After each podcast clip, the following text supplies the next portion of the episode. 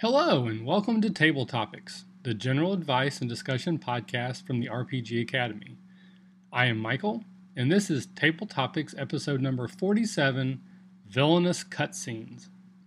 In this episode, Caleb and I talk about two different questions that came in through our website, email podcast at the therpgacademy.com.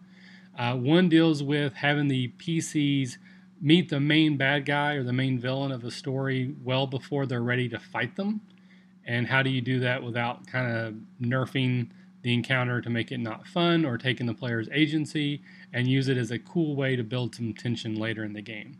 Our second question comes also through the podcast email, and this is about DMs having a PC in the game. So, not an NPC necessarily, but an actual party member that is DM controlled and some of the good, some of the bad that can come along with that. So, uh, before we get to the show, we do have a couple announcements I want to go through quickly. The first one is we are winding down our Teespring t shirt campaign. The if you can read this, I failed my stealth check t shirt. Only by the time this comes out, should only have like maybe a day or two left before it's over.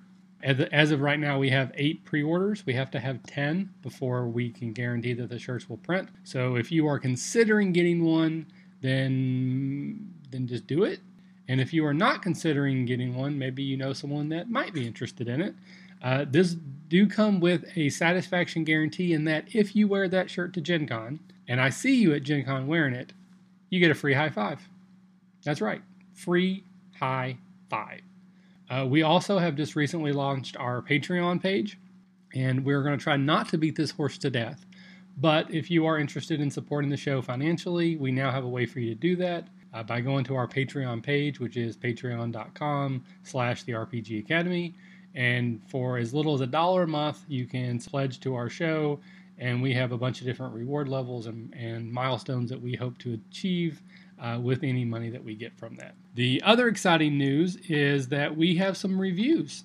So now when we decided to change our name from D&D Academy to the RPG Academy, one of the things that we looked into was whether or not we would have to start over with subscribers and would we lose all of our reviews. We thought that the answer to that is that no, we would not lose our subscribers, and that yes, we would get to keep our reviews. At least half of that was wrong. So, unfortunately, we kind of had to start over on the iTunes reviews. Um, I did throw out in the last podcast that was on dndacademy.com that uh, maybe if you've already written us a review before, you would be so kind as to come back and rewrite the same review, uh, unless your opinion has changed uh, for the new show.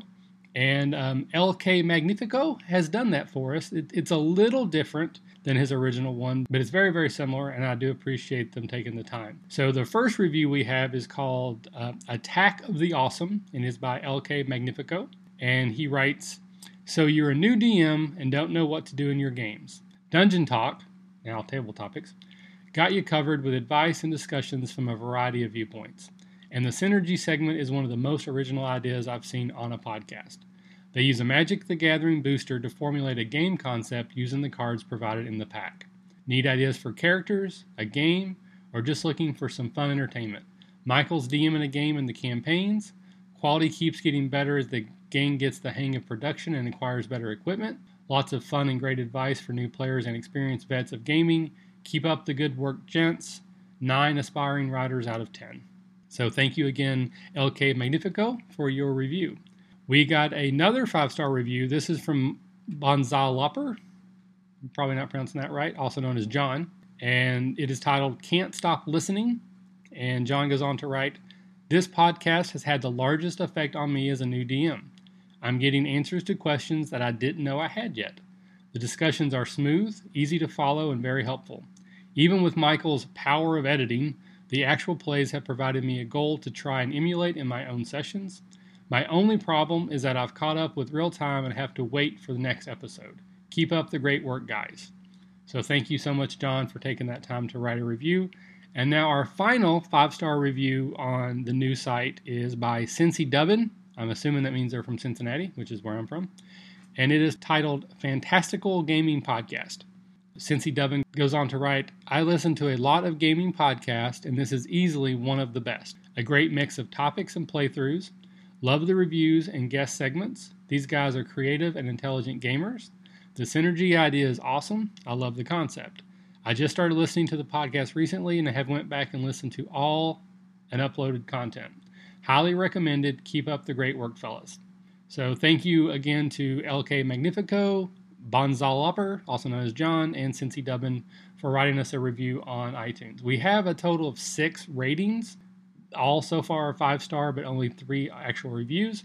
So if you would like to agree or disagree with any of the three that you've just heard or add your voice to our ratings, please go to iTunes and give us a review. If you listen to us on Stitcher Radio, you can do the same thing there by clicking the plus button, adding us to your playlist, and you can also write reviews on Stitcher as well. So, anyway, enough of all that silly business. On to the actual show. Here is Table Topics, episode number 47 Villainous Cutscenes.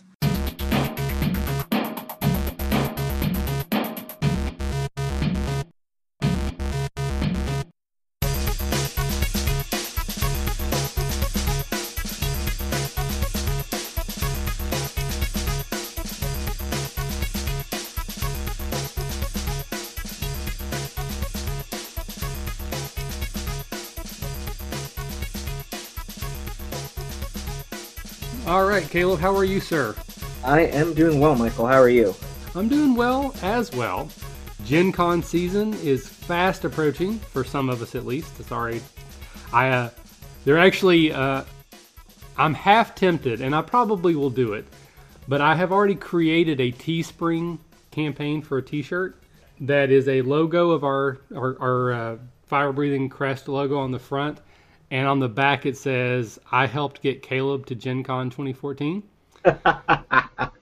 so I figured out if we sell the shirts for fifteen dollars, and we can sell a hundred of them, then then I will have enough profit that I can get you to Gen Con for 2014. So we have seven pre-orders for our current one, so that's only 93 more shirts that we would have to sell at a higher price to get you to Gen Con. But I probably will try it because what the hell, right? That's such an easy goal to attain. Let's just knock it out. I know. I mean, we have easily 17 fans that will buy 10 shirts each, so we'll probably make, I mean, we'll actually make some extra money off of this, I'm sure. Cool. Anyway, so Gen Con is fast approaching. My schedule is out. I am so excited about Gen Con again. Uh, we have the Primeval Thule hosted game I'm going to be on Thursday. Just a reminder that we are still taking applications or entries for a chance to win a seat at that game. I don't have that many entries. Uh, honestly, I'm a little little sad that we haven't had more, but that just means there's more opportunity for those of you who have submitted. Your chances of winning have gone up or, or, or will continue to be high. Uh, but just a quick recap: we're going to be playing 13th Age. We're going to be playing in the new Primeval Thule setting, which we've talked about on here several times. Uh, and it will be ran. Originally, I thought it was by Rich Baker. Apparently, it's not 100% set who's going to run, but it will be one of the Sasquatch Game Studio guys. So it's either going to be David Noonan, Steven Schubert, or Richard Baker. It will be three, one of the three of them, and I'm sure any of the three will be running an amazing game. It's going to be a private game, so we're going to have our own room. That way, we can record it for the podcast and not have to deal with 13 games going on around us, and I am looking forward to that so much I can't even stand it. A little disappointed though, I wasn't able to get into a Numenera game. That I had a few sort of goals for this Gen Con as meeting play new games. I wanted to play Dungeon World, I wanted to play Numenera, and I wanted to play um, something like uh, RuneQuest, which I got into a RuneQuest game, and I wanted to do True Dungeon. So the only thing that I really didn't get was Numenera but I'm hoping that maybe I might be able to get into a pickup game of that somewhere online. So hopefully we'll be able to sell 100 shirts and Caleb can go to Gen Con and go to this Primeval Thule game with me. But if not, we are also going to go to Origins this year, which is uh, even closer. It's only uh, three weeks away now at this point, something like that. Uh, it's the second week of June. So, yeah, I think it's like three to four weeks at most. And um, we are both going to get a chance to go to that. We don't have anything officially set up. We're not hosting anything, but we are going to try to do some impromptu podcasting while we're there. Maybe uh, do some quick reviews, uh, talk about the Origin Awards, awards. Maybe do a little bit of press work uh, about some stuff that's coming out, uh, and maybe use this as a trial run for some potential future convention stuff that we're going to do. So lots of exciting things going on. Origins will also be monumental because this is the first time we would have ever actually met in person. I know, and we're probably gonna like hate each other, and we're gonna fight, and we're just gonna beat the shit out of each other, and be like, um, "Fuck this, I'm out." Yep, we're gonna. We're, heads up, everyone! The show will end after Origins. we're, we're on our final countdown. Wouldn't that be? I don't know if ironic's the right word, but that the, the, we would end at Origins, which is sort of like counterintuitive. They have to they have to rename that whole game fair after us. Yeah. Uh, okay, that was a little bit a little bit further than I expected that to go, but we just uh, we just finished up an awesome interview with Nolan from Roll20. That podcast actually will come out before this one, so that's old news to you. But we're doing kind of a, a lengthy podcast session today because unfortunately today, uh, which is May twenty second, is the first time in a very long time that we have not had a new Dungeon Talk, or as they're now going to be called, Table Topic podcast out. And unfortunately, our schedules just did not mesh up and we weren't able to get any. So the plan today is to record a couple and have them ready in case we need them. We have two different, we actually have quite a few questions that have come in. I'm very excited about that. We've been getting a lot of questions through the podcast email asking for some advice or just our thoughts on some topics. And we have we have a bunch some of which we've already emailed back and gave some responses, and some others that we're working on. But we're going to talk through a couple of them today, and uh, hopefully you guys might have had some of the same issues or some same thoughts. We might be giving you some something to think about. And as always, we're open to feedback uh, and your questions and comments as well. So the first thing we're going to talk about is a question that came to us through the email. Again, that is now podcast at the rpgacademy.com. And this is from Jerry. And Jerry had a couple different questions he wanted to talk about as far as uh, what we think about or any advice we would give on having the PCs meet a monster that's basically way above their level. So to put this in D&D terms, he wants a low-level party to come face to face to a high-level monster that is sort of the main villain that will uh, be kind of a through line throughout his campaign that will ultimately end up fighting, but not have it in a way that that NPC monster just kills them instantly because the PCs are going to try to shoot it in the face because as we mentioned before, that's what PCs do. And how to keep it interesting without necessarily nerfing the monster in a point that it it loses the factor of holy shit, I just saw a beholder, but it was a beholder that nine of its eye stalks were had cataracts and it had Mr. Magoo, Magoo glasses on the other one. Because that's no longer a cool encounter with the beholder. That's a sad encounter with an old, old beholder. So, Caleb, I know you were actually the first to respond to Jerry. I, I followed up with my, my, my comments. So, what sort of advice would you give to Jerry or anyone else who wants to use a cool monster maybe before they should? Well, first off, it's a great idea to do this. I think including a high level creature, whether it's simply a monster out of the book, whether it's a high level NPC that you intend to be a recurring villain for your story arc. Uh, I think it's a great story element to introduce that person, that character, early on in the game. I think it helps create the mood to the game. It gives your players something to aim for and shoot for. I mean, if they know right off the bat that their biggest opposition is, you know, a red dragon that walks around polymorphed as a little old man, you know, they know what they're fighting for. They know what they're leveling up for. So it gives a good direction and a good um, a good point to some of the games.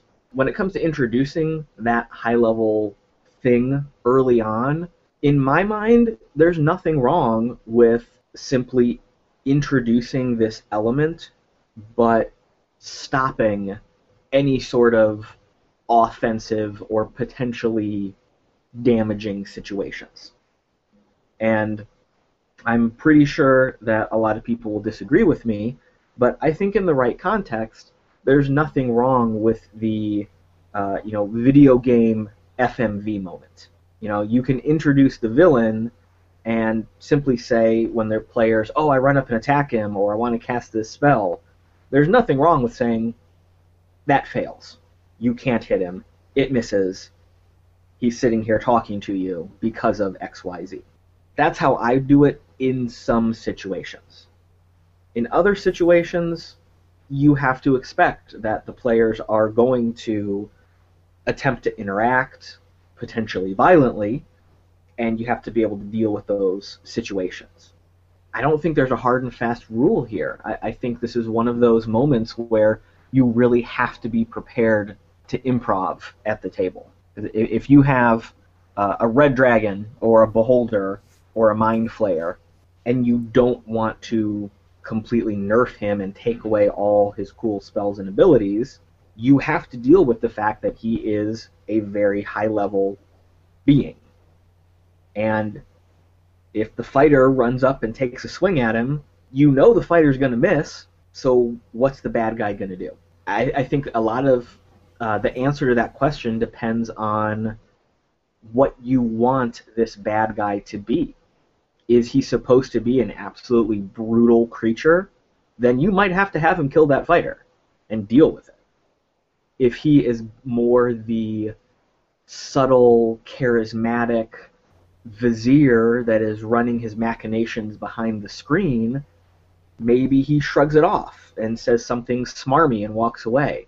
Maybe he casts some kind of force wall or illusionary device and the fighter just misses because he thinks he's somewhere else. Maybe you have to break out uh, some cool curse. Like, oh, well, the attack misses and the fighter gets cursed with a shriveled arm and, you know, deal with consequences, things like that. There's lots of different ways around it, but you just have to have a, a good mindset of what you are doing with this character.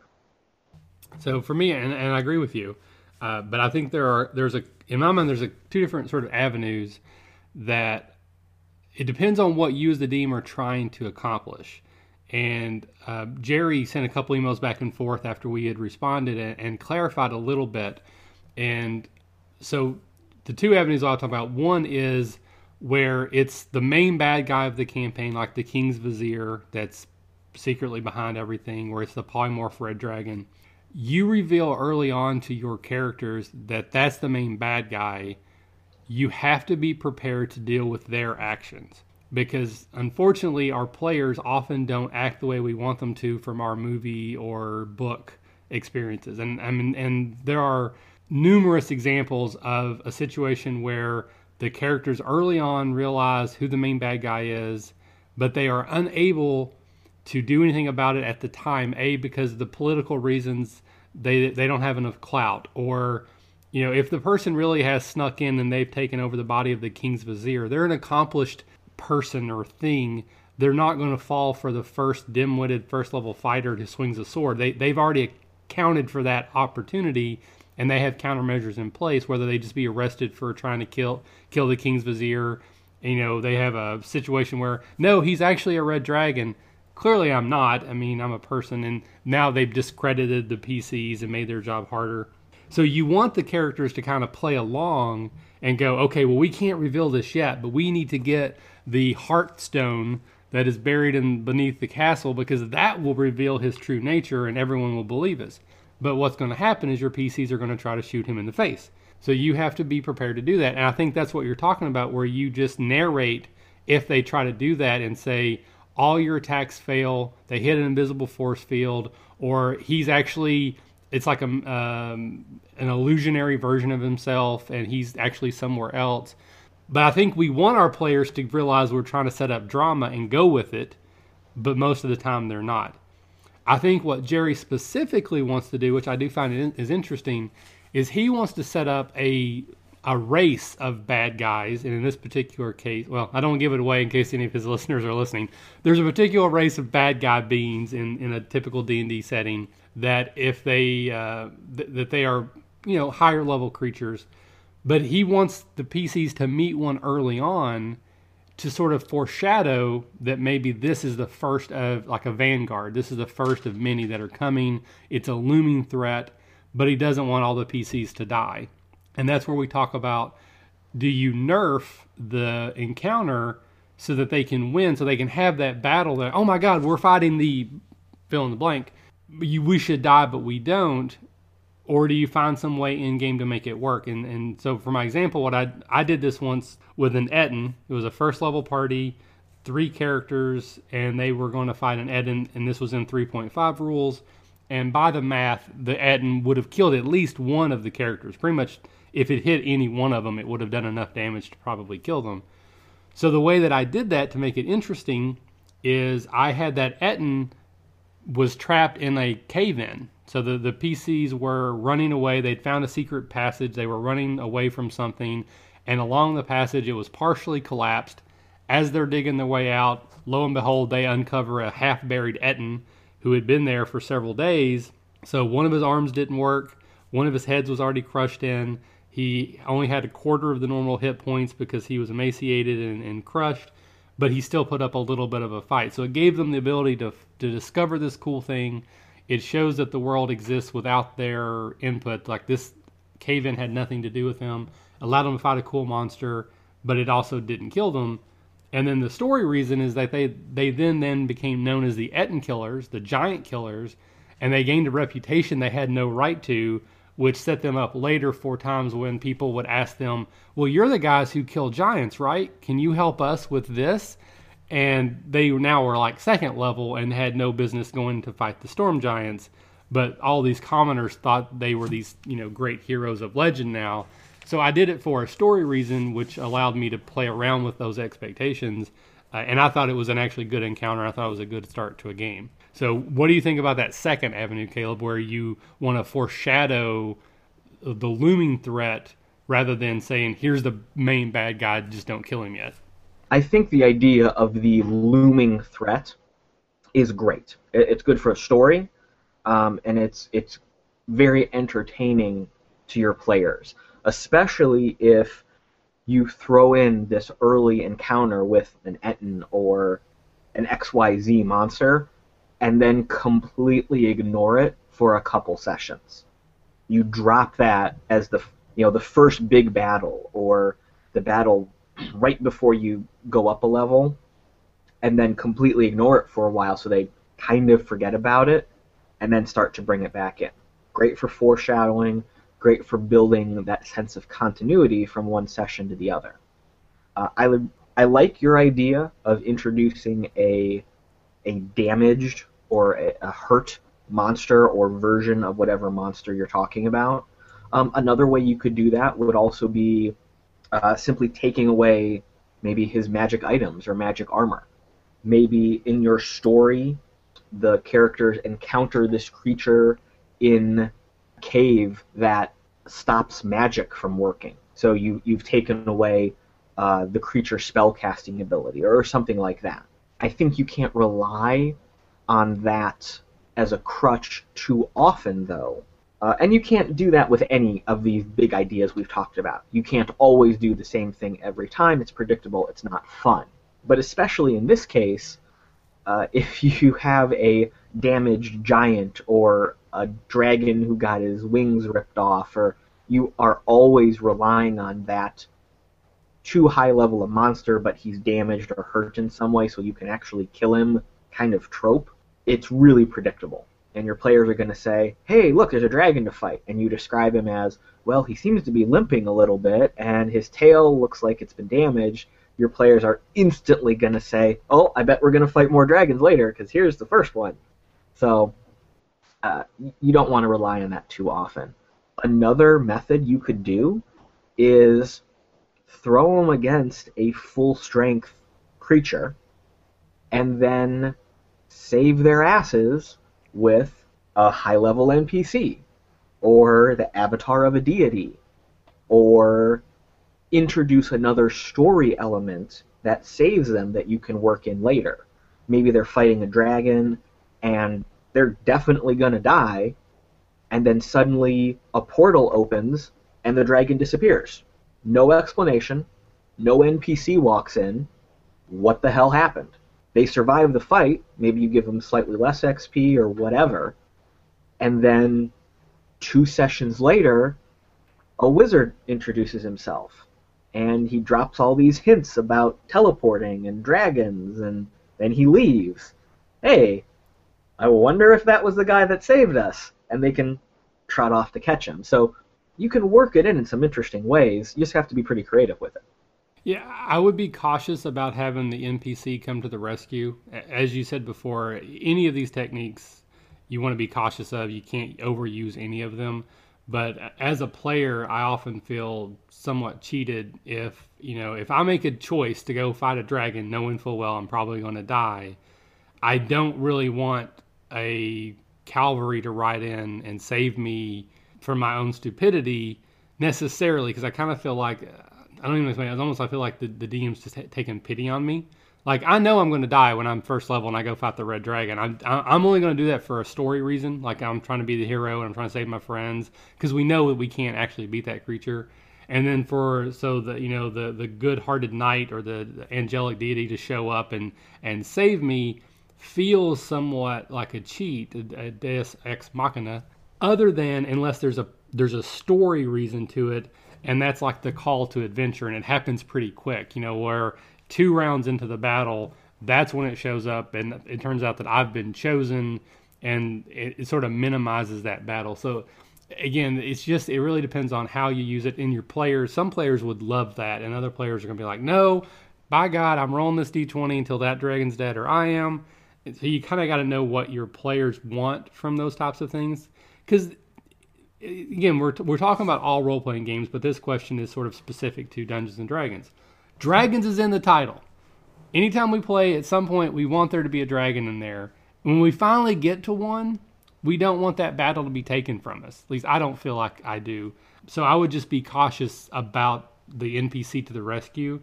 It's okay once. I just would not overuse it because I feel like player agency, I feel like you're stripping that away if every time I do something stupid, you find a way for some NPC to save me. Because I think we've mentioned this before. I'm going to start doing increasingly stupid things to see how far I can push this. Yeah, I, I, I wouldn't. I wouldn't expect to save the characters if they were doing something completely ridiculous and moronic, because there has to be consequences in the game and we we brought this up back on the show about death and dying. You know, there has to be a consequence. There has to be a point to your actions. If you if it's impossible for you to die, if an NPC is always going to save you, you're either going to not have any fun or you're just going to get into crazy stupid situations and let the the GM write you out of them. But I also think that as long as the story supports it, having that happen as a climactic movie scene element is pretty cool. You know, having the shining paladin ride forth on his charger and just kill everything, and that paladin is then drafting you into his army or delivering a message from your deity that generates the next quest or the next part of your campaign again, as long as your players are on board with it and they're the type of players that are okay with that happening, there's nothing wrong with that. Yeah, yeah. I think what I would say there is again, I, I do think that technique works better for a call to adventure where it's early on. But if it was my mind, I don't know that I would really roll any dice because I think at the moment you you put it into a combat, I think that's where you start to feel somewhat cheated. I think that works better as a truly narrative situation.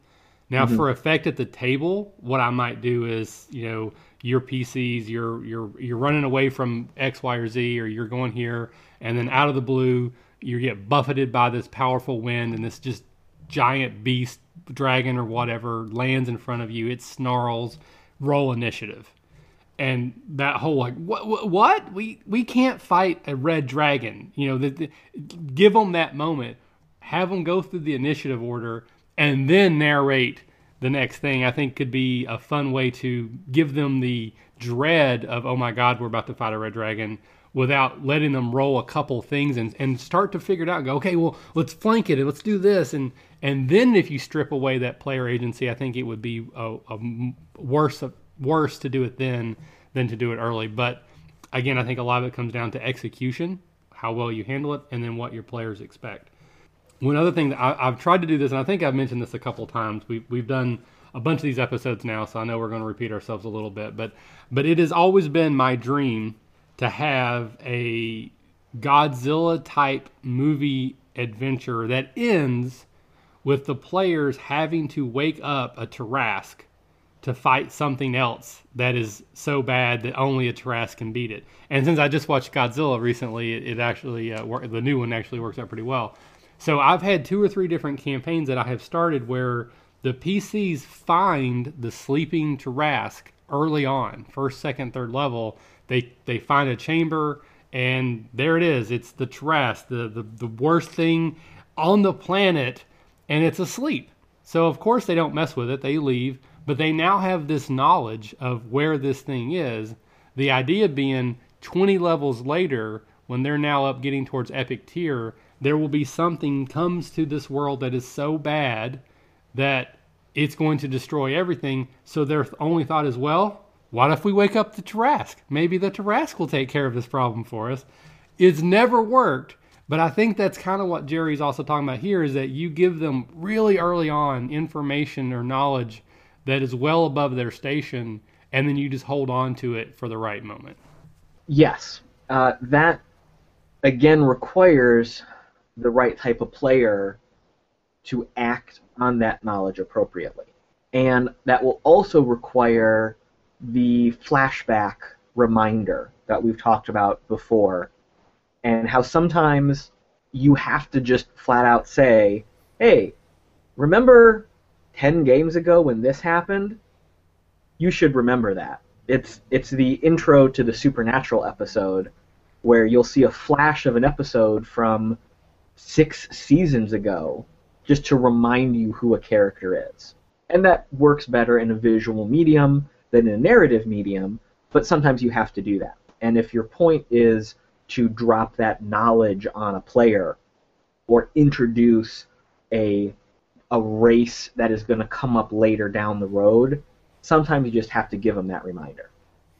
Now, I'm thinking here, brainstorming, what if what if you did that kind of the opposite way? What if the players or the characters were in a, a deadly situation and the big bad guy is introduced early because he actually kills whatever they're fighting and drops that whole oh you can't be fighting them right now because i have these plans and then leaves kind of moments yeah it's the supervillain monologuing kind of scenario but it's just another way to approach this you know it's to go back to the very original thing i said introducing the big bad or the supervillain early on you know you could just have him flat out walk into the room and drop the hint, I have plans for these guys and you can't kill them yet, shoo, and he, he shoves the, the beholders out of the room or just flat out kills them, and then he walks off. You would have to flesh it out, you'd have to play it properly, of course, and it'd have to be in the right context, but it's just something to think about given this topic that we're discussing. Again, it's another avenue to do the same thing. And, and along those same lines, there's a topic that we had talked about for a future episode that I think just dove, dovetails so nicely with this. I'm gonna go ahead and throw it in here. And what I wanted to talk about was um, adding in cutscenes from another point of view. So, for example, let's say that you, you know, uh, you're walking the streets and you see there's like an assassination that's about to happen. As far as you know, has nothing to do with your characters. So you stop the assassination, you kill the assassin, you find out that the, the, the intended target was a wealthy merchant you know, it, it seems like a total side quest. But then the DM does a quick cutscene where you just basically, as a DM, narrate what the the guy who hired that assassin says and does after he finds out that the assassination failed, and goes, "So those meddling adventures got my way, huh? Well, I'll show them." And you basically, just like in a TV show, you see what the villain is doing, even though your characters have never had any interaction. You could very easily do that same sort of thing here, where you just do a cutscene with the king's vizier polymorphing into a red dragon, eating a you know a stable full of horses or something, and then turning back into a human, and then going off and having a meeting with the king. Your players don't, you know, your characters don't actually have that knowledge, but your players do. And then you have that tension when the next day they show up to meet the king because they have to petition whatever, and the vizier is standing there, and they're like, "Oh shit, that's the guy who's actually a red dragon, who's actually evil." But their characters don't have that information, and if you hold them to not using out of game knowledge, you could have some very interesting tension there without having to deal with the whole "let's shoot him in the face" thing. Very true. I hadn't considered that. Um, hmm. I like that. No, that's a really good idea. It's definitely pulling more from kind of TV, movie, video game media into the role playing game at the table. I think that's the kind of thing that will really engage your players. Because a lot of times, you know, you roll up a character, you invest in them, you're seeing things from their point of view. An element like this would make you, the person, interested in the story. Because when you're playing a game like this, you have to see, you have to be in the moment. You can't look at the bigger picture because your character doesn't know what the bigger picture is. You know as a player, okay, something's going to happen and lead to something else, and there's a quest and an X, Y, Z to follow. So having that little taste of that is is very interesting. But you have to very strictly enforce the no metagaming and no above the table knowledge and make sure that doesn't really impact what's happening, which can be tricky with the the right people at the table. Yeah, no, I agree. I think it, it has the potential to be very rewarding, but it also has the potential just to cause conflicts at the table. Because even if there's just one person who's like, "Well, I know he's evil. I'm going to shoot him in the face," and all the other characters and players like, "You you wouldn't do that because you don't know that." Now you've got conflict at your table that which you don't really want. So I think I think it all comes down to execution and then the, the people at your table. The other thing that I actually just thought of as well, there's a um, there's a new game, and a, buddy of mine is helping out with it. And I apologize, the name is escaping me. I think it's like it came from outer space or something like that.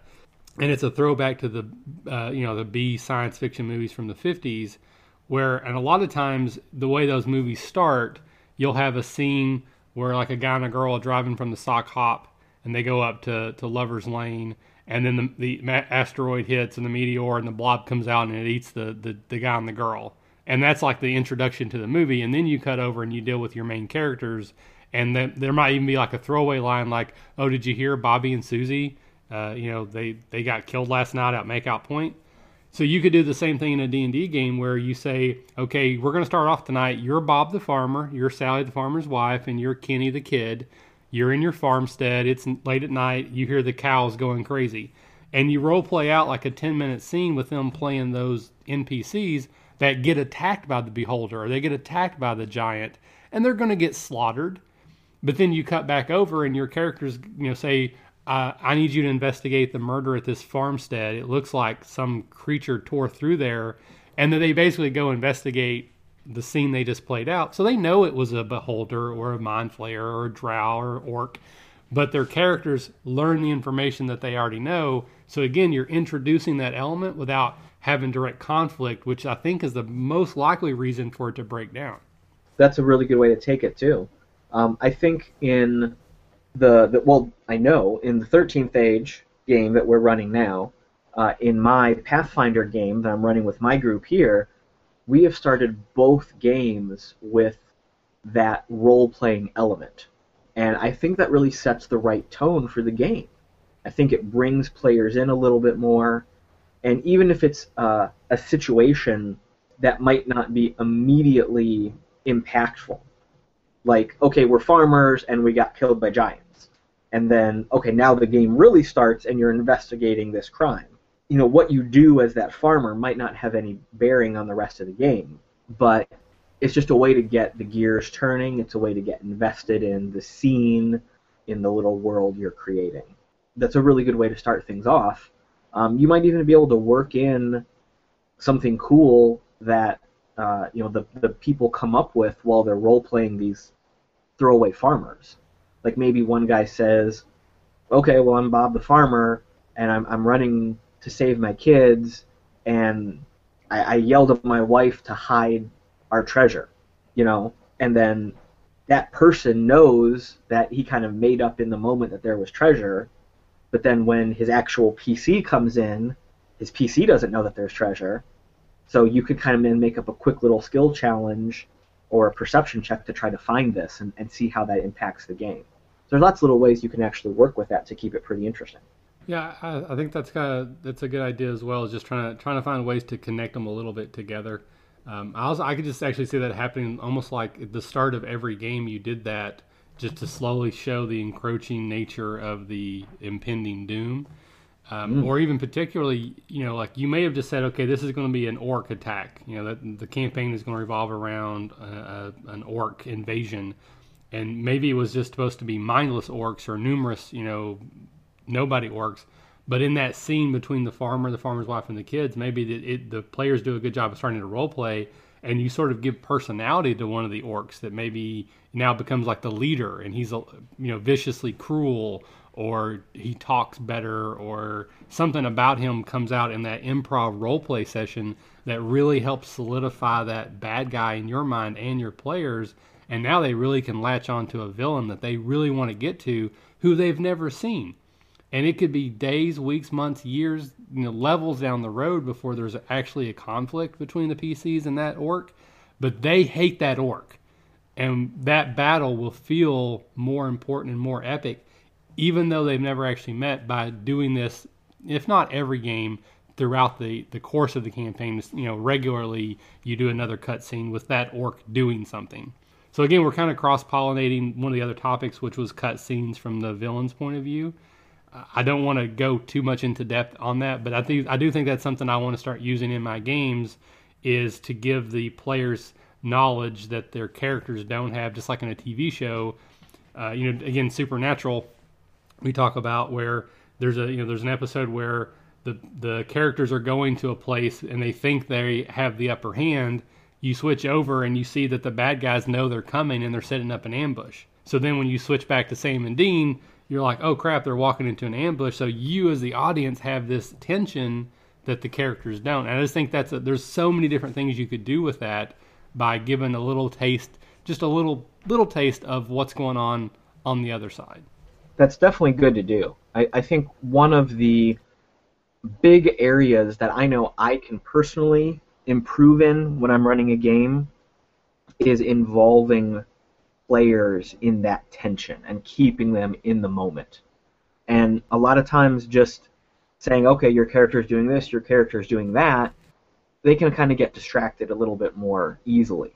But if you are suddenly, without telling them what's going on, you start describing this situation and telling them to role play out these other people, it brings them back into the reality of what's happening in the game. And to circle all the way back to something we touched on originally.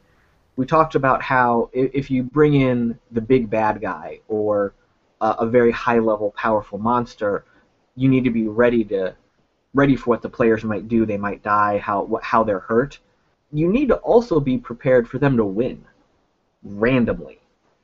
Because specifically, I can remember a game where I was playing in, and the guy running it threw like an elder green dragon at us, and he was supposed to be this recurring villain.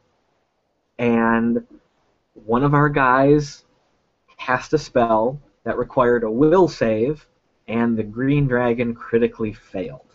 And we won because of that. So you have to be ready to handle that as well. And on one hand, you could just be totally stunned and say, wow, I did not expect that to happen. You guys killed the big boss. Congratulations. Or you take away that moment and say, well, the spell failed. But then you know in your back pocket that you're going to have all these awesome plans that's just going to make it better to have this dragon around for the long haul. But then you're taking away that cool moment of, oh shit, I just rolled a one. The player loves that when he sees us running the games do that. And I think that's why, as I said earlier, I think it's better to do that just narratively and don't even really let them roll the dice because that's when you have that where he's like, I, I killed the dragon. They rolls a a d20 and he gets a natural 20. And he's excited, like, I critted. And you're like, well, no, no we're not actually. Know, and I just I feel like that's probably worse, uh, the worst way to do that. Uh, and actually, I had this, the same situation before we move on to the next topic. I had a situation early in one of my games a long time ago where they were fighting someone that they shouldn't have been fighting, but they had access to poison. And one of the guys was like, "Well, I'll try to poison him." So he shoots a poison arrow, and he hits. And I'm like, "Well, the only way this guy can fail this save is if he rolls a one." And I throw the dice on the table, and goddamn if it didn't come up a one. And I did it in front of everybody, being an arrogant jackass. Uh, I didn't even do it behind the screen where I could lie. I threw it out on the table like you're an idiot, and it was a one. Um, so yeah, lesson learned there. Anyway, all right. So Jerry, thank you very much for the question. We we hope that you uh, found some value in this, and anyone else listening, maybe you did as well. I'm actually really kind of excited about that uh, cutscene technique. I think that's something I would really like to try to start doing. Uh, and if anyone is already doing it, or thinks that they might want to start and they use it and it, it, works or doesn't work, we'd love for you to email us in and let us know how it goes and maybe any uh, any thoughts on it. And so we're going to move into our second topic for the day, and this is from another uh, email that we got. This is from Danny, and uh, Danny's uh, been one of our more vocal and active Twitter followers lately. So thank you so much, Danny. Um, and I believe she's also pre-ordered one of our shirts. So thank you for that.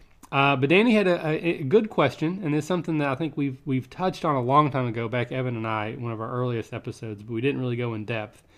And Danny was asking about how we feel about a DM having a PC in the game. Now, this doesn't mean the DM who runs all the NPCs, but basically the DM has a player character that they run as part of the adventuring group or party in a game. Um, you know, what do we think about it? Is it good? Is it bad? Can it be good? Can it be bad? And just sort of any, any thoughts about it. Um, so, I'll, as usual, I'll let Caleb go first, and then I will agree with you.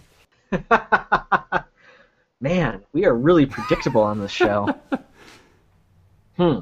All right, I've been thinking about this one for a while, and I'm really torn on how to answer it. I, I kind of feel we could give the cheap answer and just say it depends on the context. But I, I hate giving that such a half-assed answer. There's there's a couple different ways this could be facilitated. I think in the simplest way, which is probably the most acceptable, is the GM could operate an NPC that is necessary to the party. For example, let's say you're only playing with two or three people and let's say that everyone who's playing uh, wanted to be uh, more um, combat focused. So you've got a fighter, a rogue, and a wizard. Well, you know that they need a healer, and not none of them wanted to play a cleric. You could roll up an NPC cleric and level him along with your players, and in the story introduce this cleric uh, as being sent by the Duke to make sure everyone stays alive. He doesn't really have a voice in debates. He doesn't really attack uh, in combat, but when someone's about to die, he's going to run in and cast a couple cures. I've done that in the past. I've been part of games where the, people running it have done that for us. I don't think there's anything wrong with that, but I don't think it's always the best thing to do, though. What do you think? Surprisingly, I agree with you. Uh, Damn it! My my short answer back to Danny on Twitter was a DM running a PC is kind of like pain pills. There's lots of legitimate reasons to use them, but they're very easily abused. And I think the the situation you're describing is the most common, and, and I've done that myself, where there's just a missing element to the party so I put in a PC that fits that, whether it's the cleric for the healer, the rogue to find traps, the fighter because everyone wanted to play a wizard and they were all going to die. Uh, and you do that, and you just try to you try not to make them a, a, big part of the story. They're there, but they don't really have a lot of opinions. You know, again, they don't debate situations. They just basically say, um, "Yeah, we'll go that way," or "Yes, I'll heal you," or "Okay, I'll kill that thing for you." And that's kind of the legitimate reason that you could do it. I think the abuse comes in is when you have a DM who just wants to play, and they don't maybe they don't get to play, so they um, you know they just kind of feel like this is their only way to play, and then their PC takes too much of the spotlight, and that's where it starts to get into abusive, and, and it stops being fun for other characters because there's going to be some favoritism You know, the their PC is probably going to be the Mary Sue character who just happens to be good at everything that needs to be good at for this game, or they're going to have knowledge that the other characters don't have. And that's actually one way I think it works out too. Is if, if the type of campaign having a a player who's always in the party who knows the things that that a character in that world would know sometimes is an easier way to give that information than to have people roll knowledge checks for things that their characters would know. You know, if uh, if you weren't actually from this world and you showed up and you're like, um, do these people observe any sort of religious beliefs? And you're like, okay, roll d20. Okay, yeah, approximately X percent are Christians. They believe this. They go to church on Sunday. X, you know, X people believe this. Rather than doing that, if you just had a character who said, maybe we just wait till Sunday when these people will be at church and then we can go to their house, you know, it's just a way to sort of more organically give information to the other players without having to roll mindless checks. But again, I just don't think that's how most people use it. I think filling a role in small party, it could be used as maybe you have a bunch of new players. You have three people who've never played before. You're an experienced DM trying to teach the game, so you're like, this is what a PC does. On my turn, I'm going to run over here and attack the orc. And you do that so that you're sort of in game explaining, well, this is what your character should do. You're a wizard you should do the wizardly equivalent of running over here and attacking the orc. Uh, this is how you role play. I, my character is interacting with a shopkeep. Hello, good sir, can I have an ale? In that case, it makes a lot of sense. But if you're taking the spotlight away from any other character at any time, you have stepped over and you're now on Oxycontin and you need a detox because you're using so, it the wrong way. Ah, I'm gonna r- roll up a character and call him Oxycontin now. call him Ox for short. When my rogue in 13th Age dies, my next character will be called Oxycontin. it's done. Um, but uh, what you're saying is, if the, if the GM has an NPC that he's controlling, either that NPC needs to be in the background or needs to be a tutorial essentially. Yes. It needs to be a, a, guiding light to the game. Yeah, I, I agree with both of those. I, I think if you're putting a character into the game because you're bored and you really want to play, or because you want to control the other players and take the story in a different direction, that's where you start running into trouble. You know, if you're playing a more open sandbox game and the players want to go off in one direction, and you had the story element that's in the opposite direction, if you try to force them to go back that direction because your NPC wants to, you're not handling that the best way possible. Yeah, absolutely. I, I think that would be a big no-no. Like if you, yeah. You know, if you know that if they try to break into the the king's vault, that there's all these traps and they probably will get caught and captured. So your players, your PC in the game says, no, I refuse because that's dumb, you're kind of taking away player agency. And you, as the DM, if they want to break into the vault, either play it and let them get captured or killed the way it should have happened, or try to find a way in the game to make it make sense. But don't use your player in the game to dictate the actions of the other game. I, again, I know I've said that word agency. It's my new favorite word instead of organic. But I think whenever you're taking player agency away, you're hurting the game. And if that's what you're DM'd PC is doing, then you're doing it wrong. Exactly. And if you're in a situation where you are wanting to exercise both your GM muscles and your player muscles, but you can't really do it properly in an RPG setting, maybe you need to try a different game. I mean, there's a lot of RPGs out there that are more cooperative and lets you play while you run let's just immediately throw Fate out there because we all know how much we both love Fate. Fate is so cooperative. You, as I think, as a GM, you end up being much more involved in the game. You could easily make that a, a group storytelling game and and just say, okay, uh, the opposition is you know a squad full of uh, mercenaries.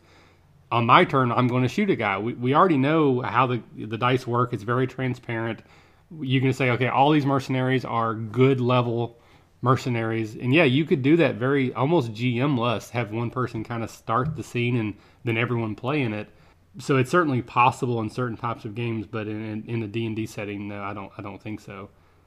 Yeah, it, it's definitely trickier in the actual D and D proper world. If you're in another game rule setting, even if you're playing a fantasy world, the rule come the rule setting is a little more important at that point. But actual D and D rules, whether it's fifth edition, fourth edition, third, whatever, you need to have that separation between player and GM. That GM screen needs to be there. See, I think this is where we would harken back to a friend of the show, the Angry DM. And I'm going to channel Angry for a minute, and I apologize, Angry, I will not do you justice. But I would argue, as Angry, that as the DM, you get to play a lot of PCs. Those are just the ones that are trying to kill the party. So play them trying to kill the party. Yeah. Yeah, and you can really role play the bad guys. Yes, make I, make the bad guys your PC and try your damnedest to kill the party, and that's yeah. where you get to role play. Yeah, I think I know. I know that I uh, am guilty of this, but when I throw a bunch of goblins at my players, they're just things for the players to kill. You know, I'm not in the mindset of we're the goblins and we want to do this and we got to stop these humans from attacking. You know, you got to if you really want to get into the game and that's what you're itching to do instead of throwing an NPC in there that you control, you know, really dive into the bad guys. If if you have a recurring villain, I mean, build the hell out of that recurring villain and play that recurring villain. You know, have fun with his minions and henchmen and and the Grand Vizier that's you know this polymorph dragon. I mean, enjoy the hell out of that, and and have your fun that way. And you could even use the cutscenes from our earlier topic to actually do. I mean, I wouldn't do too much of it because the players will get bored. But if you actually want to roll a couple dice as your player, say, you know, my guy is he's going to beat up the captain of the guard. Do a quick couple rolls and do something cool, and you know, get your rocks off, for lack of a better term. Um, you know, in that way. And kind of jumping back, one of the things that I have seen this go poorly is where the uh, the DM's PC does things that they can't really do, kind of cheat a little bit to make their character cooler. Uh, so again, the, you know, your character, Caleb, you're about to get killed by the creature. Well, my guy pulls off the miraculous shot that saves you, but it, I kind of fudged the dice a little bit. So my character now becomes the hero that saved you, even though I did something that probably couldn't have actually done. So again, I'm taking away your enjoyment. I'm also rescuing you, which I don't really like to do either, and I'm right. making my character become the coolest character in the group all at the same time.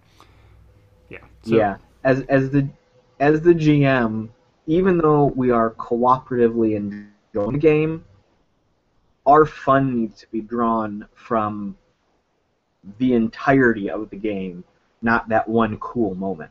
You know, we have to give our players those cool moments. Our cool moments are kind of reacting to their cool moments. But I will say this I think in the right story context, having an NPC that does something really unexpected and fantastic can be appreciated. So think let, let's think more let's think more novel setting for a moment.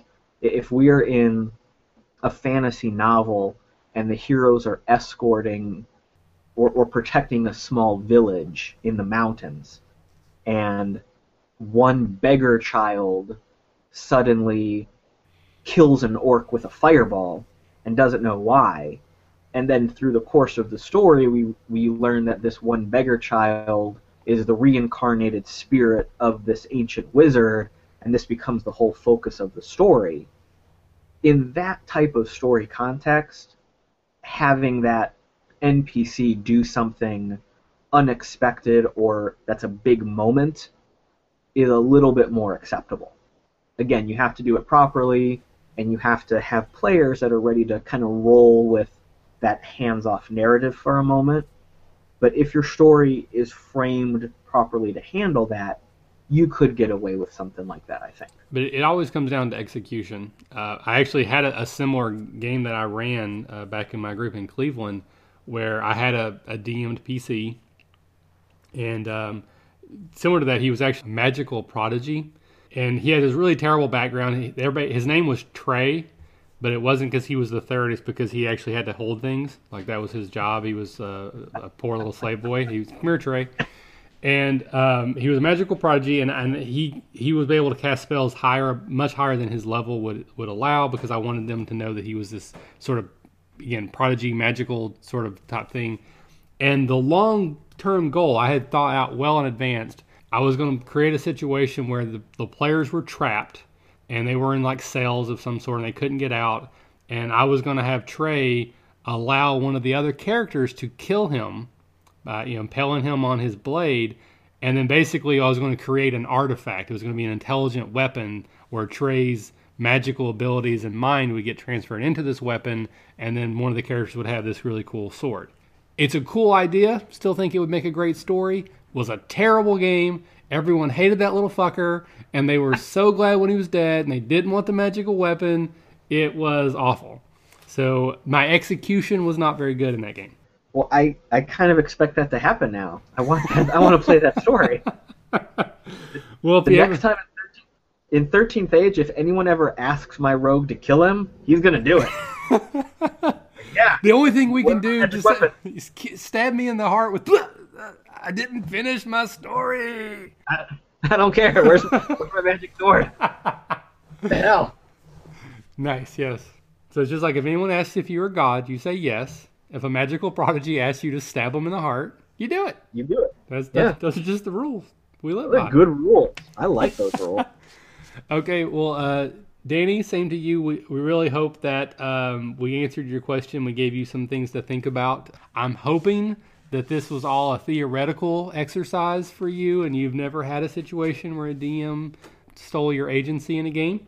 Uh, but if they did, then maybe you could just sort of suggest that they listen to this episode and that there's another person named Danny who follows us on Twitter and it's not you in no way related to us and uh, and they happen to be running a bad game. So uh, that pretty much wraps up the table topics portion for this episode. We we do have quite a few things that we are trying to plan out. As I've mentioned before, we have been getting a lot of questions through the website, probably the most in this in the short span of time since we started. So I cannot thank you guys enough, Jerry and Danny specifically. And we have several other questions that we're going to get to on future episodes. So please keep them coming.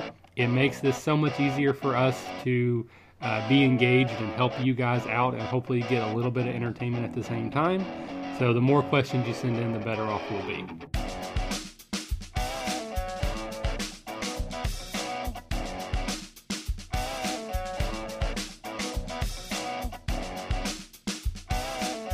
You can give us feedback and comments on our website, therpgacademy.com. You can listen to previous podcasts on our website and subscribe to new ones on iTunes. If you have a suggestion for a table topic, we'd love to hear it. Email us at podcast at therpgacademy.com or connect with us. We're on Twitter at the RPG Academy. We're on Facebook at facebook.com slash the RPG Academy. We also have a Google Plus page, the RPG Academy. As always, thanks for listening. And remember, if you're having fun, you're doing it right.